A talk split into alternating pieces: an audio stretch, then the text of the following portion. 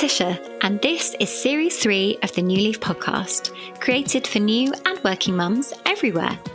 New Leaf interviews working women from a variety of industries to share their journeys of what happened to them after having babies, exploring the often huge professional and personal identity shifts that happen when we create the next generation.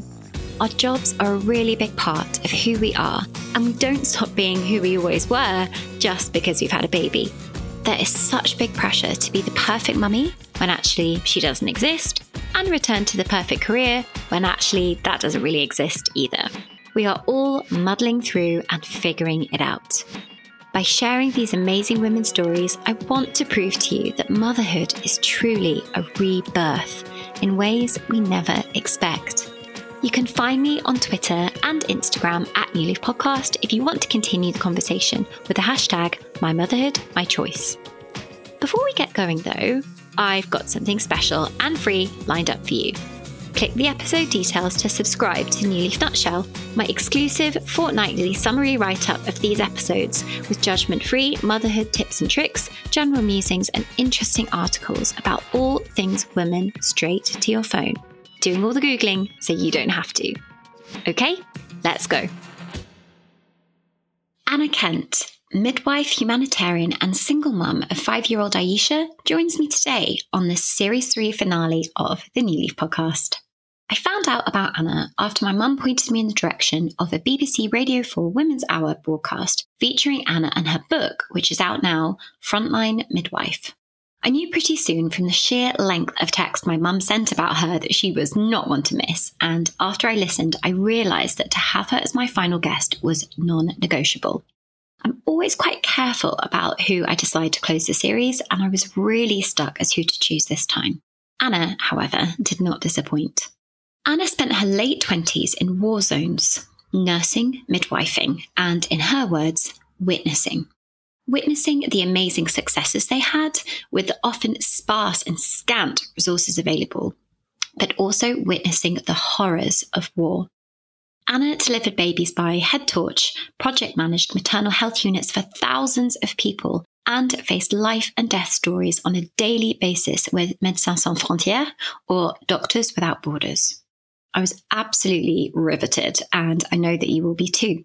Since she was a little girl, Anna felt a deep sense of injustice at the hunger, violence, and intense health inequalities faced all over the world. The moment she got a chance to do something about it, she did. And it was this decision that set in motion her professional and very personal journey to where she is now. From our conversation, it was clear to me that Anna is an incredibly conscientious person. For someone who has been through so much, in our conversation, she was at pains to put the journeys of the women she encountered first and foremost and tell their stories with a deep sense of respect and dignity. Anna was unafraid to address head on the challenges of white privilege, white savior complexes, and contradiction in an ever changing world of international aid, which she did with humility and grace. There was such a lot that stood out to me about this chat, so much that I feel like I could almost do an entire episode in itself just discussing this one. Something that I know is a sign of a really, really good guest. We address miscarriage, termination for medical reasons, unsafe abortion consequences, rape, single parenting, divorce, maternity scandals, the NHS, and politics. Despite the obvious seriousness of these topics, we also managed to laugh a lot. But there is something Anna mentioned that I know will resonate with so many of you, and that is the concept of dignity in birth. From the 30 or so other women I've interviewed for over an hour each as part of this podcast, sometimes two hours, it is amazing the impact that dignity or lack thereof can have on our birth experiences and mental health following birth feeling unheard, feeling like a piece of meat, feeling talked over, and feeling ignored. The list is endless when it comes to the experiences I've heard over the last couple of years, and the impact it has on us as women is undeniable. Anna is clearly passionate on the importance of dignity in birth. Whether it was in a mud hut in 52 degrees Celsius heat in South Sudan, or in a UK hospital with teenage mums and HIV positive mums no matter the environment, context, or journey. For her, dignity is paramount. And I thought this was real testament to the emotional intelligence and deep passion she has for truly positive birth experiences, no matter what they look like. I would love to hear experiences with dignity in your own birth experience, by the way. So please do drop me a message on Instagram or an email if this resonates with you. There's so much more to say on this episode, but there's simply not the time, as you can see by the length. You'll have to listen for yourself.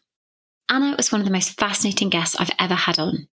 I felt incredibly lucky to share this conversation with her, and we ended the chat like friends, despite never having met. I'm already desperate to listen to the whole thing again. Introducing Anna Kent, and thank you, listeners, for staying with me for Series 3.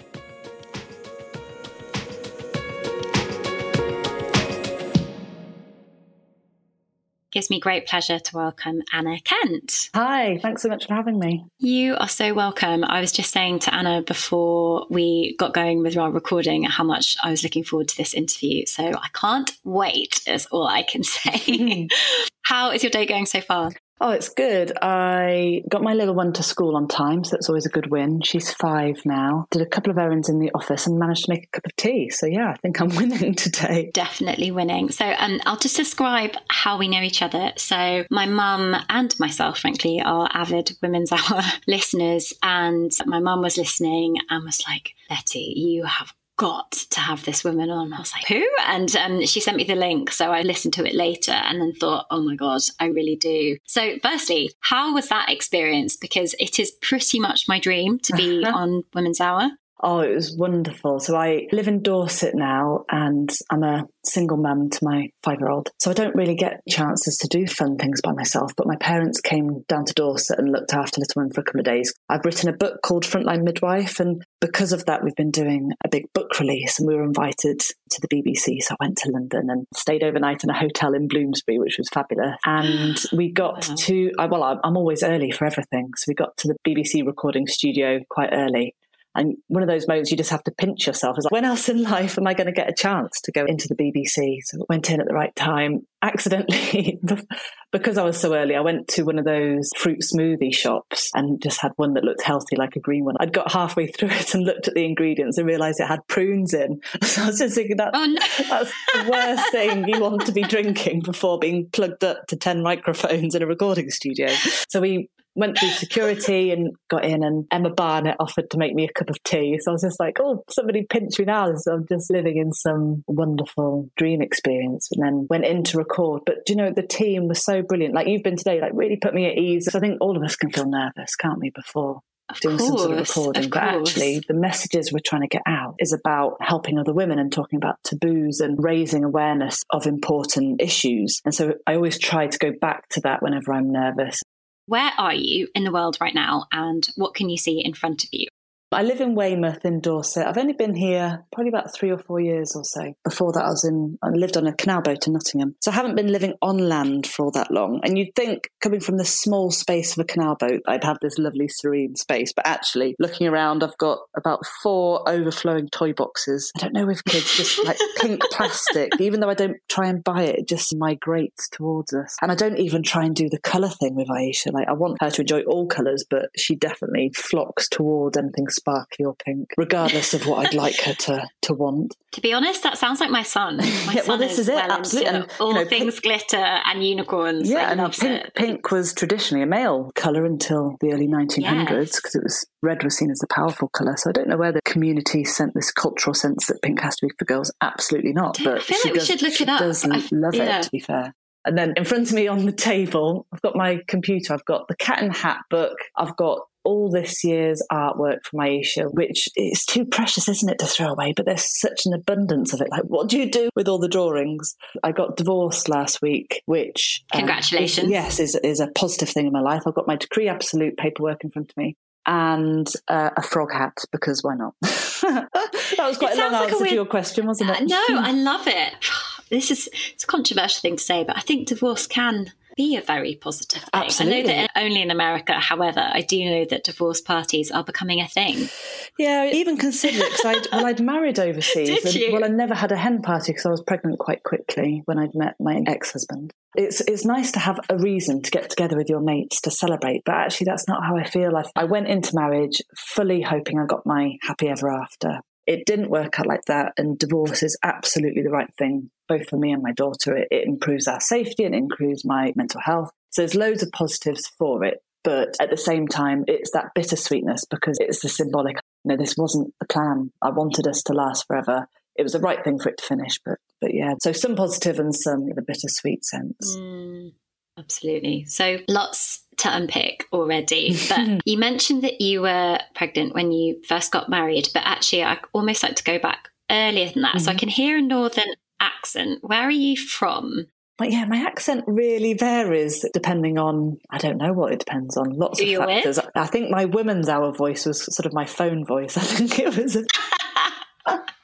but now because I feel that we're chatting between friends, I don't know, I've changed my dialect. So I was brought up in Shropshire. So for those that don't know the area, literally halfway between Birmingham and Manchester, beautiful county, Yeah. really love lovely. I've still got loads of friends back there. But I left at 18 to go to Nottingham to do my initial nurse training, which was in 1999. I then did overseas work, which we'll probably get to with um, Médecins Sans Frontières, MSF, or Doctors Without. Borders, which included years away at a time. So a lot of my late 20s, I was quite mobile. I've sofa surfed for quite extensive times and then lived on a canal boat in Nottingham and travelled around quite a lot.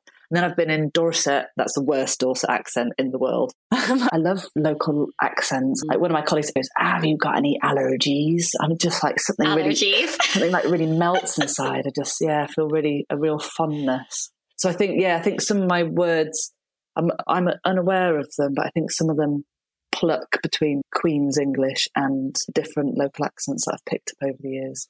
I'm from Birmingham, so like Oh, that, you know, yeah. it comes out a little bit when I've had a few, but other than that, I'm very aware that I've got a very Queen's English sounding voice, which sometimes I have to dial down otherwise I get mega judgment. But Doesn't it unconsciously? it does. Voices definitely do. Oh my god, this could be another podcast in itself. Like I've just Yeah. shameless session.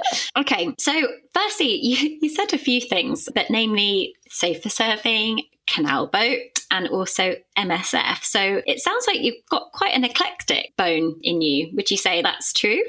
My mum has asked me whether I look for complicated ways of living on purpose, and I, I don't absolutely, but also I do think I try and keep an open mind about what is the right way to live in this particular time, and also financially. So with the overseas work, on the whole, it was voluntary. You're voluntary with MSF for the first 12 months in the field, and the field could be a war zone or it could be a refugee camp. And I did three overseas projects with MSF, and then you do get a payment afterwards, but it's not a payment compared to a wage in the UK. But I really, really wanted to do the aid work. It was even from a young child, I was really moved by the next news article of a tsunami or things like Live Aid in the 80s. So I had always wanted a skill set to be helpful to people that I perceived as being suffering. It's as a five year old, you can't specifically have a life plan, but definitely that very childlike response of, I want to help, I want to be useful. This stuff, should, like, people shouldn't starve to death.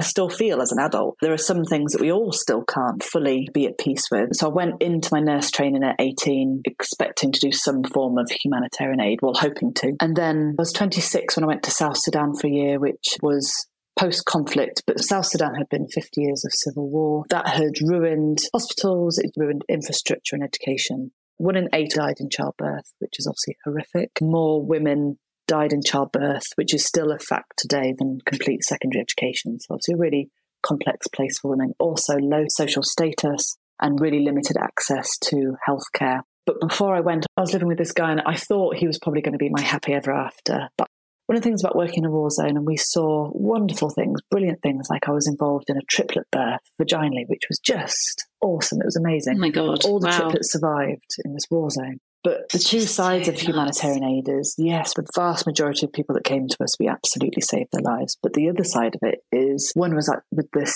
mum who delivered triplets, Grace. There had to come the day where I also waved them back off into the war zone where they're going to cross landmine fields and be exposed to malaria and schistosomiasis and red cobras and black mambas.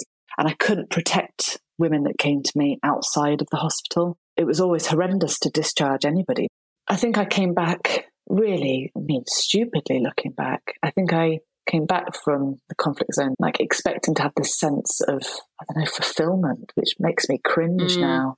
Like I'd done my bit, completely said in inverted commas. And how big's a bit? And not everybody is doing their bit. So there's, you see so much horror, if I'm honest, so much trauma, so much unresolved pain, not wanting to get like too low. But one of the women that I worked with, she had no access to a midwife in her village. She was pregnant. Her baby had died very sadly, but then the baby's mm. body then didn't deliver, and it had eroded a hole that went from her uterus into her bladder and bowel. So urine and feces constantly leaked through her vagina. She was septic, and her family had deserted her because essentially the smell was so bad. And you know, I I still can't get my heart around that level of suffering for her. And one of the th- mm. things about humanitarian aid is sometimes you have to bear witness to the people that you can't save. And. Témoignage, the French word for the philosophy of bearing witness to humanitarian crises and then speaking out on their behalf is another reason why we're talking here today. To speak out mm. um, in the hope that their lives may somehow be improved. But I came back hmm. a bit broken and then this great guy that I'd been living with, I thought I'd get my happy ever after. I still didn't know how to. People would say, "Oh, how was your gap year? How was your? Did you have fun? You know, did, did you have a brilliant time?" And it's like, no. But then not knowing also how to frame it in that I completely acknowledge that the women I'm talking about should absolutely be saying their own story. Absolutely. I am coming from a point of white privilege because I'm educated. I'm from a middle class family. I got to fly out of the war zone. I 100% acknowledge that they should be saying their own story. But for the women that didn't make it and the women that didn't have education and agency, I do still believe that it is my sense of duty to speak out on their behalf with the complete understanding that it should be them. Absolutely. And it's this gap year. I did a little shudder when you said yeah. that because you mentioned Live Aid earlier, and a lot of the white savior stuff that we talk about these days, in the context of recent events and raised awareness and everything, that there is still this attitude like you go to a third world country and you paint a shed and then you come back and you're like oh that was fun i helped people can make money exactly. from it's it's extremely complicated but one of the reasons I joined MSF is that the vast majority of all donated money does go to beneficiaries. And after working with them, if it hadn't been our hospital, because of the war and the political complexity, they wouldn't have had any access to healthcare at all. So MSF works impartially. It's not a government agency. It does get to work where a lot of people aren't able to work because of politics. Mm. But I think what I've learned is that you have to see humanitarian aid as more like an A&E department, which is, is, is an awful yeah. example, actually, think about it. But if you bear with me, so say somebody has a heart attack,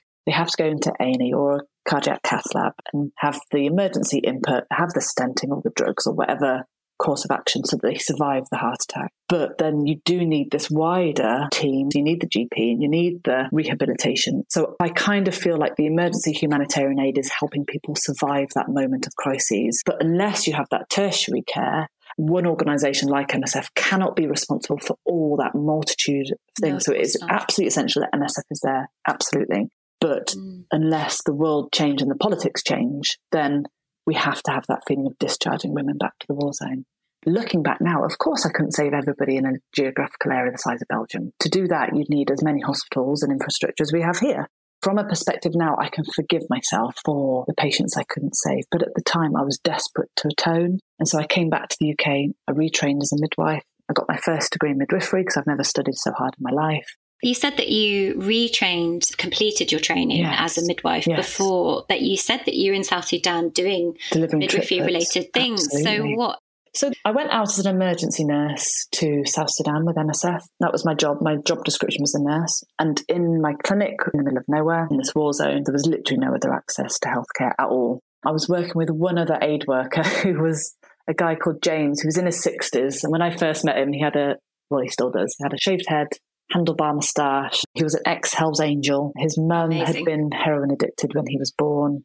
He was an alcoholic until his 40s. He then had this near death experience and knew that he had two choices. He either lived or died and chose to live. Became a Zen Buddhist and retrained as a nurse.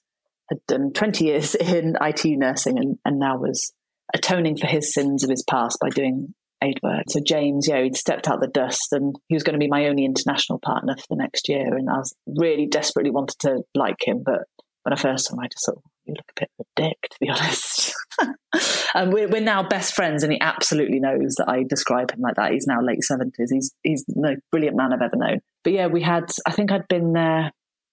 I don't know, let's say three nights. And then in the middle of the night, a woman had come to us. Her baby had been born and survived.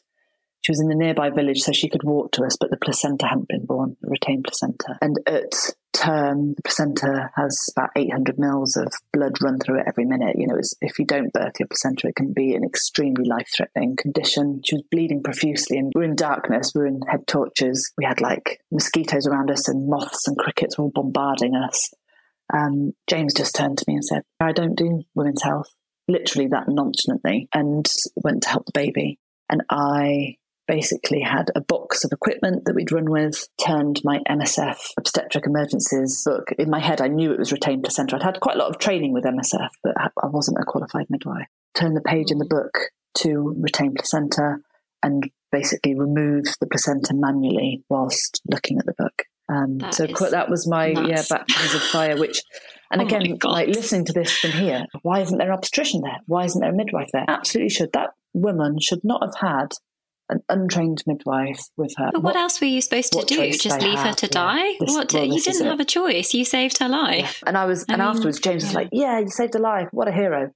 And I, I was like, "No, absolutely not. There is, there are no heroes in war zones except for birthing women." It was so messy, and I was so scared. I had that feeling, you know, when you go over the top of a roller coaster and then you're not sure if you're going to poo yourself. If I'm honest, that's how I felt. That's not heroic. Yes, what we did save her, but in context, it was flawed. We've got the Hollywood portrayal of heroism, but if you actually think about soldiers in World War II or the people fighting for their lives in Ukraine now, I would say that probably everyone is on the cusp of shitting themselves most of the time. That's it. And it's one of the reasons of why I did want to write my book. Because when I came home, either people were like, oh, how was your gap year? Or, oh my God, you're amazing. And actually, it's chaotic and it's horrible. Aid work is horrible it is so essential, but it is also really complicated. And I ended up coping with the complexity yeah. of it by, if I'm honest, by partying too hard, by sleeping with people I probably shouldn't, like really trying to find my happiness in the most unhealthy ways. As I said before, I really had to learn to forgive myself for what we couldn't achieve. On those days when we had obstructed labour, but we couldn't get a flight in, I had to sit with women who who lost their babies under my watch, mm. and I don't know if anybody can ever really be at peace with that. I'm not sure. Just knowing a bit more of your story further on, we know a bit about what you did pre baby, but in terms of the origins to where you are now, how old were you when you left South Sudan, and what happened next? Yeah, so I was, oh, I lose track, 27, let's say, around then, when I left South Sudan. 2010, went out to Haiti, and then I had one week off, which looking back, maybe wasn't the most sensible choice. I went back out then to a Rohingya refugee camp in Bangladesh, which are arguably the most persecuted people in the world.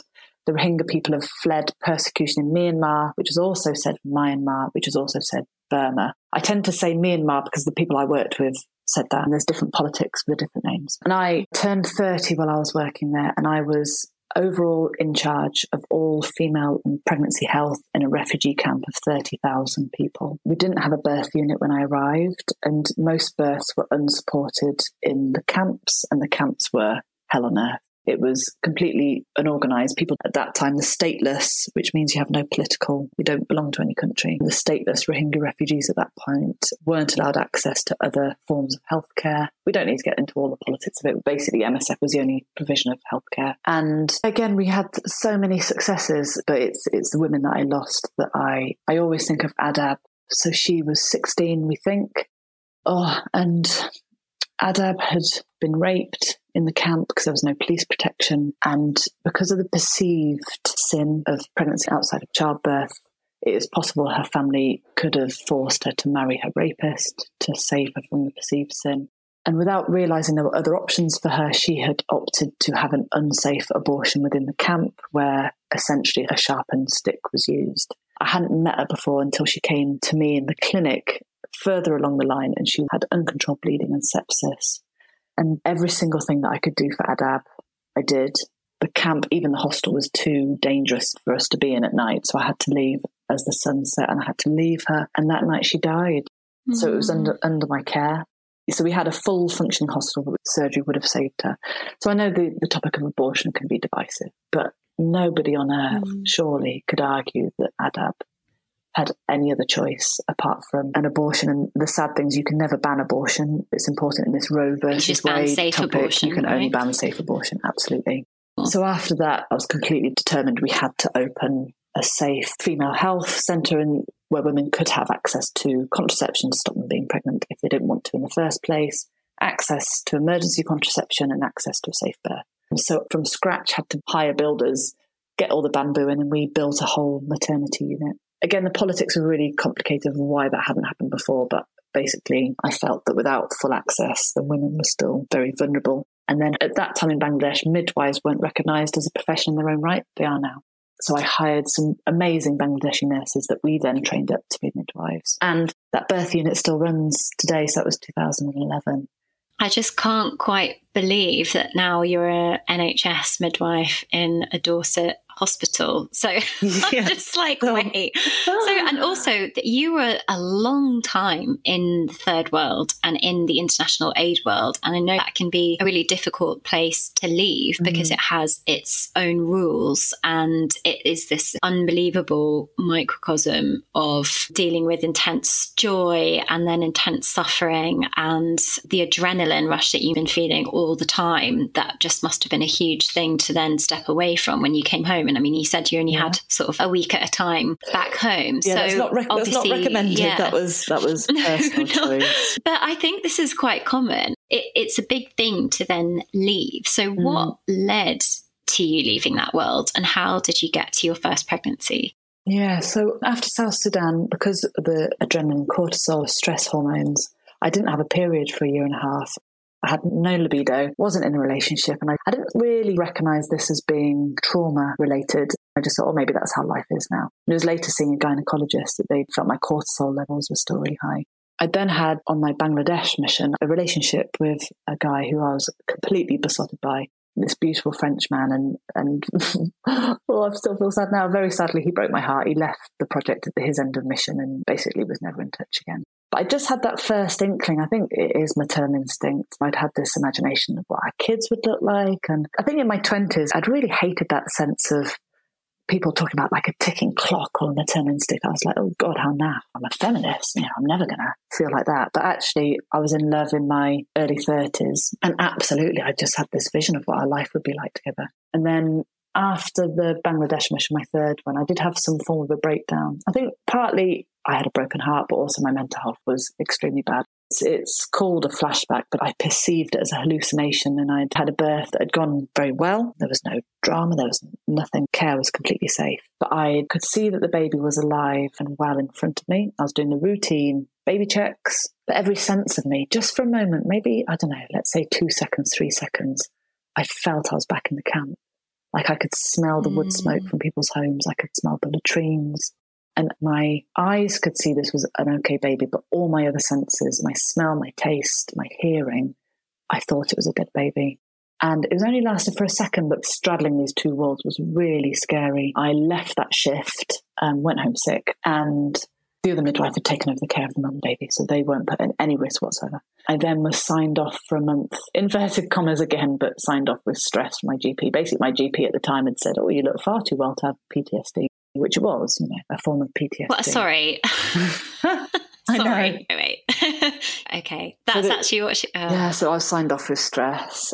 I've always looked like quite a well person, even when I'm not well. I'm very good at burying this mental ill health and, and I'm still able to work. I'm still able to remember somebody's birthday. I still turn up at work on time, but manifesting it in really unhealthy ways, like the partying and the series of one night stands. Again, looking for that happiness, looking for love, but in really not love. And there's nothing more lonely than a one night stand because it almost feels like love. And then you wake up with the hangover and with, I find one night stands just really desolate. And after this mm. flashback, after this hallucination, again, I just, like a switch was flicked. Because I don't want this to be my life. I don't want to be this unwell person. And so I took time off work with stress and moved into a Buddhist center, which was brilliant because there was no alcohol, there was no partying, and it was my first real introduction to mindfulness and meditation, which when you're on the outside looking in, mindfulness can look a bit like, ew, that's so like tacky. I don't know. but actually, it's just that sense of everybody is complicated.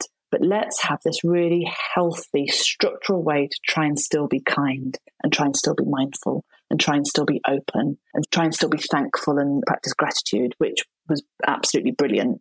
I got back in touch with MSF to say my mental health is really bad, and they paid for me to have really excellent trauma based CBT, so cognitive behavioral therapy. And at this point, had you decided, I'm not going to go back to MSF work? What was it that made you leave? Yeah, I, I think it, it, was two sides. It was that maternal instinct that had been sparked. Some people can do aid work and have a home life and have a functioning, fun, brilliant relationship. Absolutely. I knew I didn't have the capacity for me, it was either a life of aid work, which was brilliant and it was fulfilling and it was scary and it was adrenaline and it was the highs and the lows and the chaos, but actually having a relationship that is healthy and it's balanced and a home life in where a child can be born into that is nurturing and supportive. I didn't feel I had the capacity to hold both simultaneously. So I, as soon as I had left my Bangladesh mission with MSF, I knew I was retiring from international humanitarian aid work.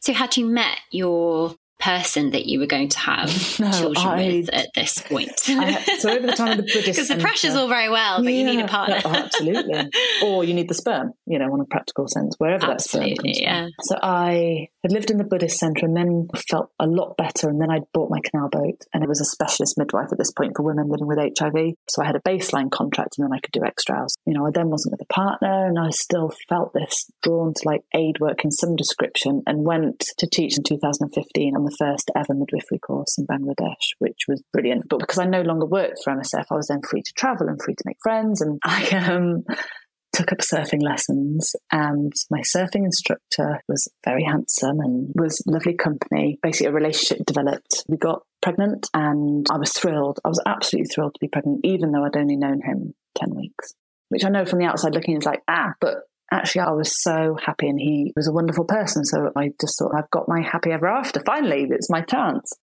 Very sadly, we miscarried on our wedding day, which is oh, unfortunate. I'm so sorry. You know, it, I'd worked with miscarriage as an A&E nurse, I'd worked with miscarriage as a midwife, and I'd seen the suffering, but I hadn't really understood, if I'm honest, until I'd experienced it myself. It was really scary. I didn't know if the bleeding would stop. I didn't know if I had retained products and things. And I think for me, it was those two lines on a pregnancy test had put my life on a completely new trajectory. And then to lose that. You make plans was, and you yeah, think about a, real, date and it was a grief. Yeah. I did still get married even though we hadn't known each other all that long, I was still desperate for my happy ever after.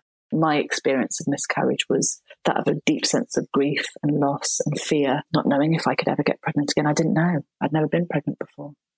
And the outcome of that was I had one period and then I got pregnant again. And then with that pregnancy, I had a 12 week scan, which was normal. And we moved back to England. I decided it was safe. I was going to say, yeah. so were you in Bangladesh or? Yeah, UK? so I was in yeah. Bangladesh at the start and then we moved back to the UK um, as a married okay. couple. Um, I was working back in the NHS, but it was also quite hard to be surrounded by other people with threatened miscarriage, with threatened baby loss as a pregnant midwife.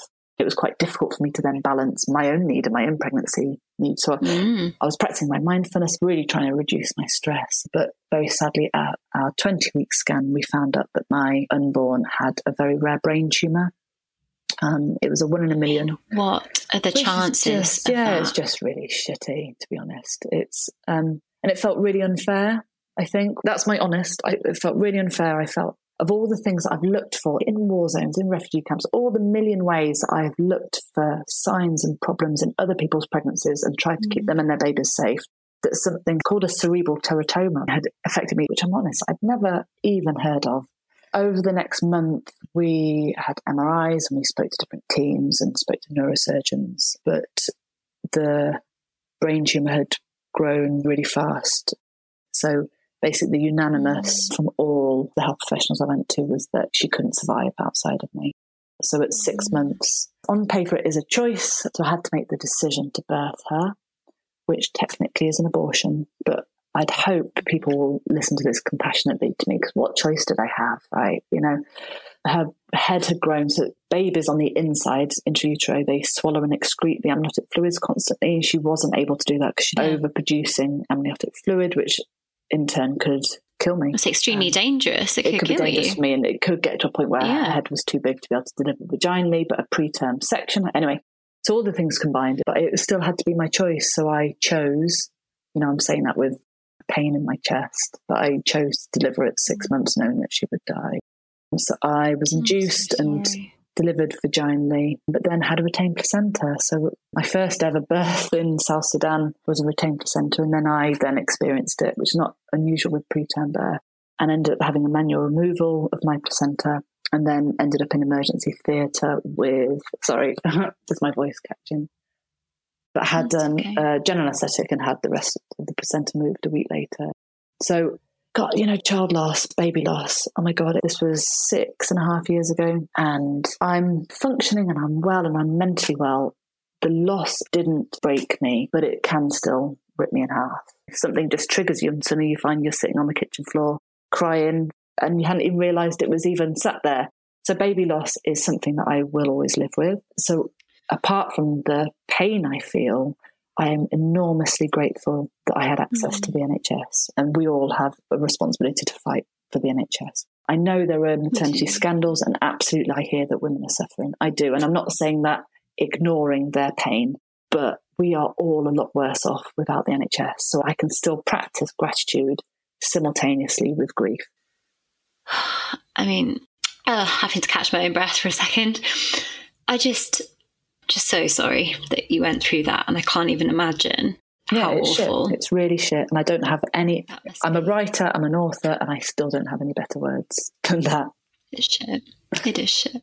So, I mean, taking us to after that experience, how did you return to work yeah. and recover from that. And also going back with people in that field who must have known yeah. exactly what you went through, who must have supervised those mm-hmm. sorts of incidences. What was that like? So, on the day I went in to deliver Fatima, outside the hospital, there was about 10 women who were fully pregnant, who were smoking and chatting together. And I found it really difficult to not feel anger towards them. I think it was that sense of injustice. I had done everything I felt humanly possible to keep that pregnancy safe. I was looking at how much tuna I was eating in a week. I was looking at making sure I didn't have too much coffee. You know, all the guidance that I help other people navigate, I was also following. I did move on from that, that sense of anger because actually, what is that woman's story? We know smoking in pregnancy isn't safe and approaching that from a compassionate mindset. What is it in her life that has led up to decision making where you're doing something that you know is directly negatively affecting the unborn? So it's important to say I, I did process this. And actually, what is fair? It wasn't fair that Adab was killed from a stick. There isn't such thing as fair. Mm-hmm. All we can do is navigate and try and make the best choices for us. And until we speak to women individually, maybe that woman used to smoke 10 bongs a night, and actually that cigarette is still a positive progress for her. So context is absolutely essential. So I did move on from there, but I was then pregnant again after a month. It wasn't very sensible. It was my third pregnancy but my need to be pregnant was almost animalistic. My arms ached for the baby I couldn't hold. After like, a month, that is yeah. So I had I had one so period, soon. and then I was pregnant yeah. again. Which again, this is that's not medical advice by any stretch of imagination, but my innate womanly need. I was desperate to be pregnant again. And then I'd gone to Bangladesh in the recovery time after Fatima, my daughter, had died. Found out I was pregnant there but knew that we needed money, we needed to work. My husband would need a visa. So I returned to maternity leave because Fatima was born alive. She was alive with me for about for nearly an hour, which actually was one of the best mm. times of my life. That hour, it's, it doesn't look it from the outside, but actually it was wonderful because she was so peaceful and just looked so beautiful. And I was worried, I think, because of this brain tumor that somehow I'd be disgusted by her, but actually was the best baby I'd ever seen in my whole life in that hour was something I really cherish. The legal side of it, because she was born alive, I was on maternity leave, but ended the maternity leave early because I needed to work. And then, like all the pregnant women that I was working with, every time they were like caught the sight of my new bump, my third pregnancy, they'd be like, "Oh, is it your first? And they were sort of like, "Oh, the midwife's going to have to learn to be a mum." I wanted to say about Fatima, she's my daughter. I know I lost her, but she's still my daughter. I'm still a mum.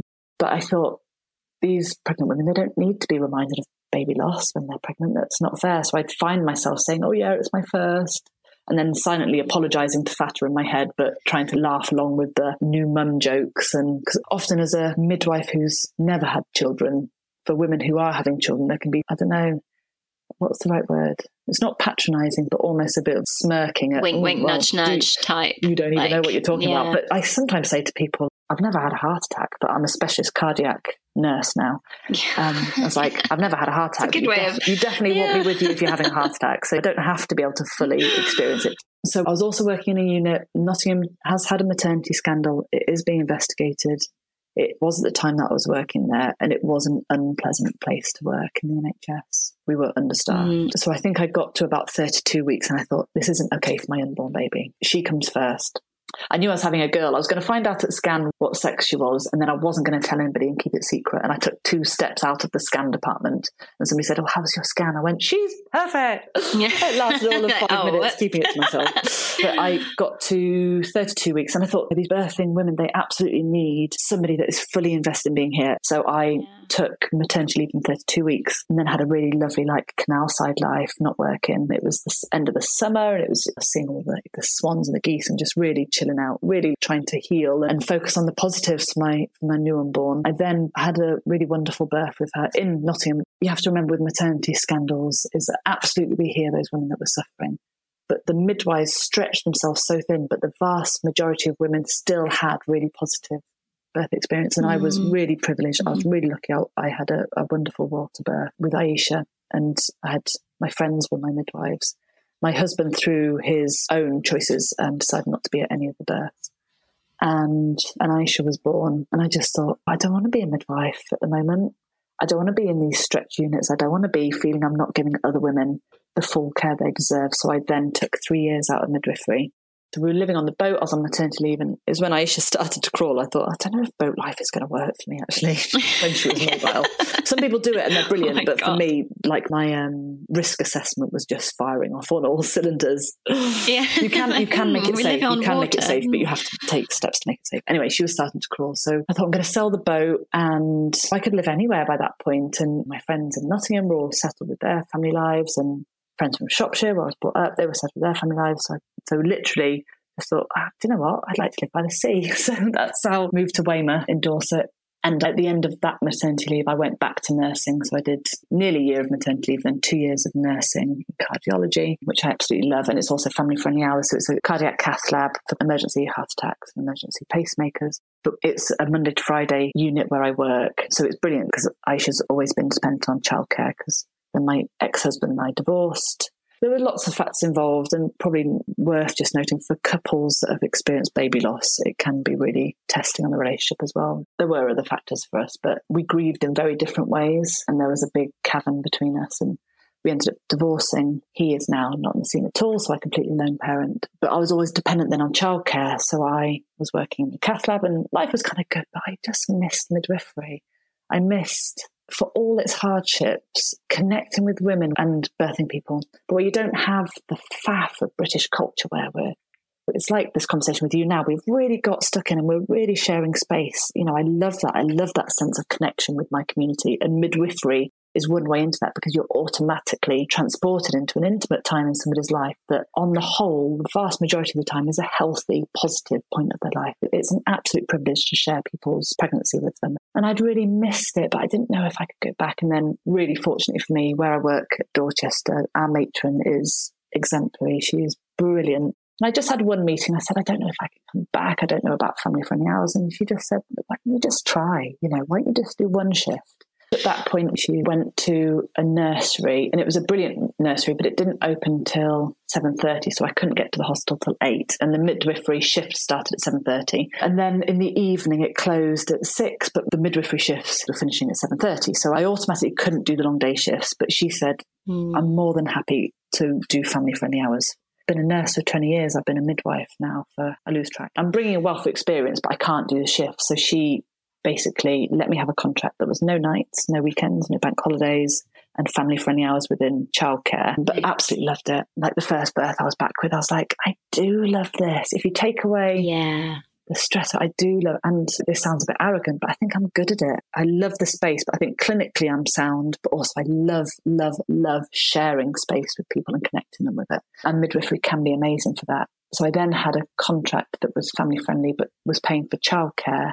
And I realised that working part time, and I think after tax and after my student loans and after pension contributions, I think I was taking home about 1,300 a month and I was spending 900 pounds a month on childcare. So I was, and then you're weighing up, it's like, is this like, is it worth, is it ah. worth me working?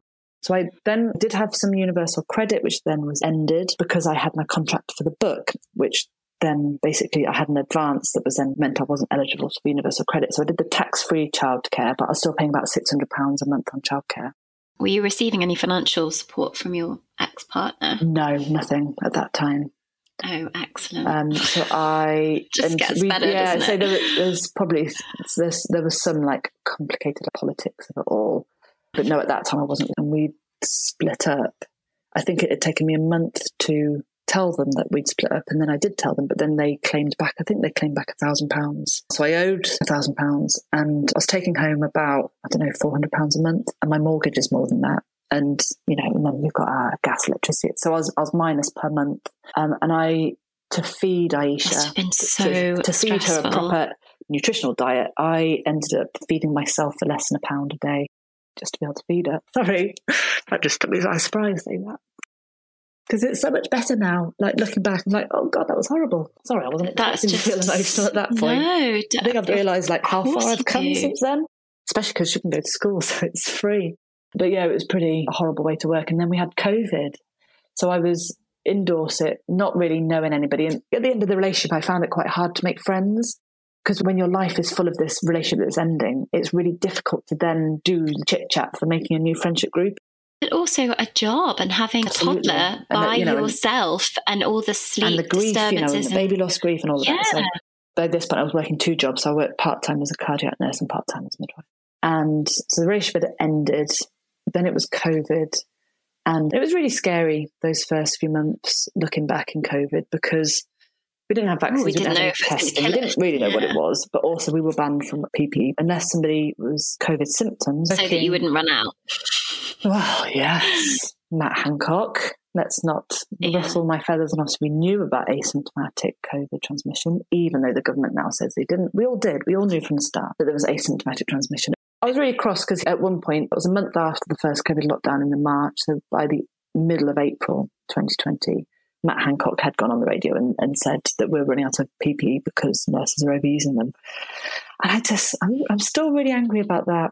I know it's years ago and I know we should all be getting over COVID, but I'm still really cross. It's a form of gaslighting. And what I'm cross about is that I've been to war zones and I have taken risks, and that was my choice. I was working in the NHS where I still should be protected by the Health and Safety at Work Act. And I was dropping my kid off at nursery and then I was working with people and I was completely unprotected. And then I was going to pick her up. And I will take harm myself if I have to. I wanted to help my community. I wanted to work. It was a national crisis. I wanted to stand up and I did extra shifts and I did over my hours and blah, blah, blah. Anyway, but then I picked her up and she wants to hug me and she wants me to sit next to her and read her bedtime stories. And I have to breathe next to her to read her bedtime stories. And I don't know if my breath is going to kill her. And no mum should have to make the decision, especially if they know about baby loss. Like I, I understand my baby loss very clearly, but to feel that I could harm my child by going to work, I am still really angry that I was put in that position. And if they didn't have enough PPE, which we asked from the start to wear, if we didn't have enough PPE, if they'd have said, we are prioritising PPE for the symptomatic patients because they're more likely to harm the staff, I Mm. could have lived with that and I would have still worked. But to be told that we don't need it and to be told we've run out because we're overusing it, I am still really cross about that. And I think I'm allowed to be. And I'm not sure what would have to allowed to happen. I don't know what would have to happen for me to not be angry anymore. I think you'd need a time machine to Yeah. not be angry about that. There's just no possible universe in which Nothing like yeah. she comes, my kid comes first. I don't have anything constructive yeah. to say. like Aisha, my daughter Aisha, she comes first. She comes first in all the choices that I make. But then they even had this brain ache. Maybe I won't work. Maybe I will not be that person that steps up. And then we had the clap for carers on the Thursdays. And I was like, you're clapping me off to my death, potentially. We heard all the stories of nurses and midwives and doctors dying from COVID. You know, I felt like I'm not a martyr here. I go to work because I get paid. Yes, I enjoy my job. Yes, there are additional benefits. Yes, I love it. But I'm not a volunteer. I go to work because it is a paid job and I have to pay my bills. That's the bottom line. Mm. But then I thought, well, if I don't work and the hostel collapses, then who would I should go to if she got sick anyway? So it was impossible. I pendulated between working and not working. In reality, I worked every shift and did extras, but in my brain, I was still pendulating. Mm-hmm. What's the equivalent of them? They projected the Ukrainian flag onto the Home Office and then. Whilst also not giving people visas. Yeah, assholes. so it's just like. Well, it's that oh virtual God, signature. Getting really political. But, exactly. Well, just steer away from politics as hmm. much as we can for a second. I find it quite difficult to steer away from politics, but there we go. I say um, we're all interlinked. This is it. I think that. But ima- so, one more bit of politics. Imagine over that time if we had a government and a leader that was inspiring us to be even better than we were. Can you just can you even dare to dream that for a moment? Because that's what we deserve, right? Imagine if just how different that whole space would have played out. But I was scared. I I was, it doesn't sound very brave. I was scared every single day that I was harming my kid. And oh, that's not a yeah. way to live. No, it's not a way to live. And this is the thing, even with COVID affecting how you therefore do your mothering and how you do your midwifery, having experienced the baby loss firstly from miscarriage, secondly from a termination, and then going through this very real fear at that time. Your practice must have really changed pre pregnancies versus mm. post pregnancy. So, what would you say the main things that have changed in your practice since mm. becoming pregnant yourself? That's interesting. Because with the overseas work as well, it could be very easy to see risk everywhere and see all pregnancy as risk. But also, we're doing people a disservice if we don't recognize that there is risks to pregnancy, right? But it's there is a risk and we manage that risk and we focus on the positive. And to me, a positive birth experience isn't necessarily about what it can be, about meditating your baby out in a forest surrounded by, you know, harp players. That would be absolutely lovely if that's the choice. But positive birth experience can also be a fully medicalized induction of labor with an epidural and a cesarean section. But I think to me, positive birth experience is about do you feel informed? Was it safe? Did you feel you had a choice? Were you listened to? Were you respected? Was there dignity? So, in some ways, from my own experience and from the overseas stuff, it shouldn't actually matter what my experience is or where I'm working because I should approach my role as a midwife as maintaining dignity, maintaining informed choice, and, and all the other things to make a positive birth experience, regardless of what choices that woman is making even if that woman is choosing to smoke. And that's the important point that we're making, isn't it? Mm-hmm. It's her choice to make. We obviously prefer if women don't smoke because we know it has a negative effect on the baby. I guess all of us are informed, aren't we, by all our personal experiences? We all are. Every single decision we make is an outcome of the millions and billions of experiences we've had before. I think one thing with baby loss that really helped me was just it helped me piece together about my role in aid work of sometimes you have to bear witness to suffering and then speak out about it. Because I could never be okay with that before. For the women that I felt I let down in South Sudan, bearing witness seemed dreadful because I'm witnessing their suffering. I'm witnessing what we can't do. And what good does that do to anybody? But actually, when I had my own baby loss, my midwife, Helen Lowenstein, that's sadly no longer with us, she oh, was with me every step of the way and she witnessed my grief. And it meant that I wasn't alone in there. It meant that I wasn't in this scary space without a light in this dark world. She was definitely like my light in the dark tunnel. So actually, I really understood that bearing witness to somebody's experience, even if you can't make it better, is really valid because I specialise now as a teenage specialist midwife in the NHS. So I caseload somewhere between 16 and 20 families where obviously the woman is a teenager. And I really hope that sort of the buzz term for it would be trauma informed care. So you're I want to hear people. If somebody says they have a small concern or a silly worry or a big concern or a big worry, I'd hope that I could be a safe space where they can voice that and then I can use my clinical knowledge to be able to guide and navigate through what, what needs to come next from it. And so I hope it's made me a better midwife. But I don't know, you probably mm. have to ask the women that I work with. I can't always take away people's pain and their suffering. I've had women that have had stillbirths and baby loss within my cohort. Unfortunately, I'm not this magical person that can heal the world that I once hoped I could have been, but I do hope that I help maintain women's safety and respect and dignity throughout whatever their, their birthing experience is. It's really interesting that you keep using that word dignity because it just really resonated with me. I've never heard people discuss that term dignity in the context of birth, which sounds t- totally ridiculous because, of course, dignity is a huge part of birth. And, and a lot of people laugh after saying, well, all my dignity went out the window. And I was like, oh, it shouldn't. Yeah, but it shouldn't. And you're so right because you're talking about a positive birth experience and what does that mean? And I had two cesareans, one unplanned and another very much planned. And my first one was, yeah, birth itself was fine. After birth, not good. But mm. the second one was absolutely amazing. It was amazing. I couldn't have Brilliant. dreamed yeah. a more perfect birth. And I, I, had so much dignity. And how we use Choice. our medical yeah. language is so important because you know, even things oh, like yeah. vaginal exams, they are optional. Like monitoring, mm. it is optional. Like blood tests, scans, they are optional. We'd hope that yeah. on balance, you would benefit from X, Y, Z because of this and this. But it is your choice. So I'm hoping it would be great if you did choose it because then you agree that you're going to benefit from it. But actually, everything is a choice in there. And informed choice is really interesting. Language, language. and coercive language. One of the reasons I love caseloading with a small caseload of women is that I can spend more time with them. And some people want to see me very briefly, some people want to spend a lot of time to ask loads of questions, some people don't. And until you're with somebody, you have that connecting professional friendship or professional connection with somebody. Mm. Um, then you, you don't know what those needs are. And sometimes the needs aren't always obvious as well. Oh my god, I could literally talk to you forever. like, it's like I'm in love everything. Has everybody settled down? Go and open a bottle of wine. I know. Oh my god, I'm gonna have to come to Dorset. It's so far away.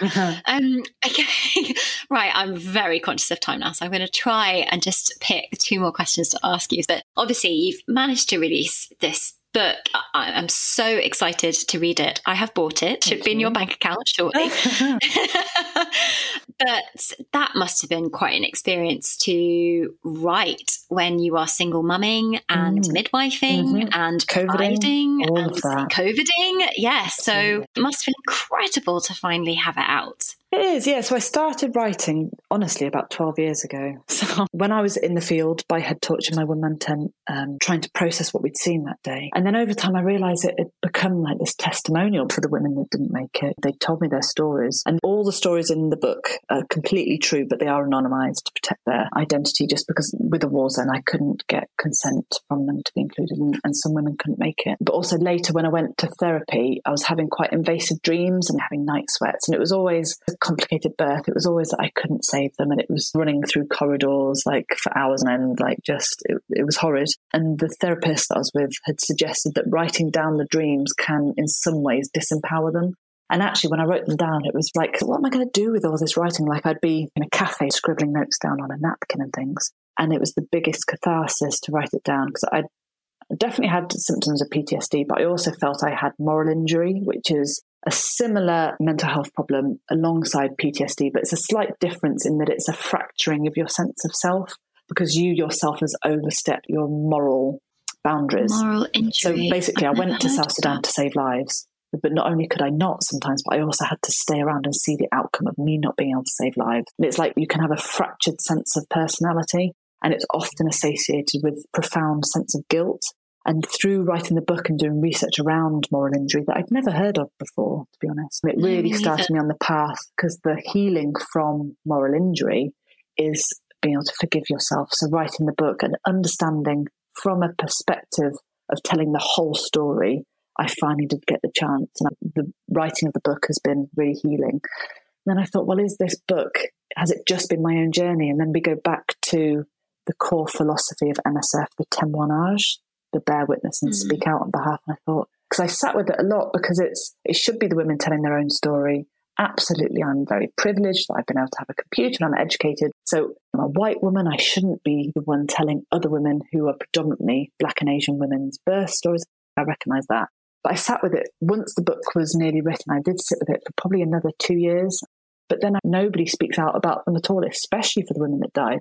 So I did feel on balance it was the right thing to print it, but I absolutely recognise the complexities of the white saviour complex, etc. And the book as well, I do highlight my failings. Yes, I highlight where we had these miraculous births like the triplets, but I also do recognise where I didn't know enough or I didn't do enough for women. And it's been really healing. The last few chapters were written in lockdown. But the thing was, because I was single at the time and everywhere was locked down. My little one would be in bed, you know, asleep by eight. So rather than drink wine and watch TV in the evenings, which I felt was my other choice, I'd write. So I'd sit cross-legged on, on my bed with my laptop and write and write, and suddenly I'd look up and I'd accidentally pulled an all-nighter and I was still writing at four in the morning. And then mm. she'd then wake up at 5.30. I was like, oh, that wasn't the most sensible oh, idea. yeah, and then it's been published by Bloomsbury, which is obviously a really big publishing house. I'm, I'm really grateful. I've got a brilliant agency. So yeah, I've, things just kind of, I'm really fortunate. Well, I'm pretty sure every single person who is listening is now buying your book. And it shows that, yeah, it's testament to the book. But anybody who's a mum or who is pregnant, is there one thing that you would want them to walk away with from having read your book? Mm. I guess probably the sense of connection and community that spans beyond our physical realm. But what I'd hope was that through the story of me in the book and the people I'm caring about, it would create a sense of community and connect birthing women, birthing people together, regardless of these boundaries beyond what we can necessarily imagine. Because at the end of it, a woman in South Sudan, yes, there's war, yes, there's tropical diseases, etc., but she wants the same as what we want, right? She wants safety, she wants security, she wants a home where her child's going to be nourished and nurtured and reach its potential. She wants love, she wants happiness. And that, that does connect all of us, doesn't it? And it doesn't and shouldn't matter about anything else, actually. We are all like these fallible, wonderful, frail, dreadful, fantastic people, and we're all just doing our best. So I hope maybe, yeah, that would be, if that could work, that would be, that would be great. Birth transcendence. Yes.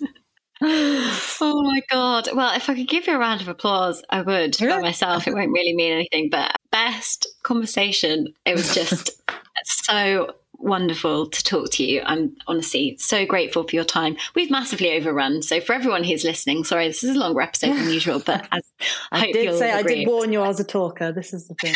and it also it helps me appreciate why I found it so hard to talk about this stuff before because it kind of the context needs the space. It, it took a book to describe this. It took an hour and a half just to get book. through this. Yeah. You know?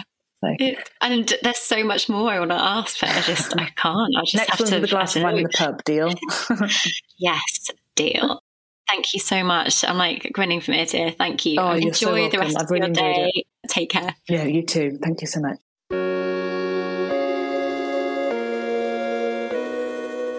Well, you made it to the end. Enjoyed it? Let me know on Instagram or Twitter, or better yet, drop me a rating on iTunes. Have a lovely day, and if you are a parent, have an even better night. Bye, everybody.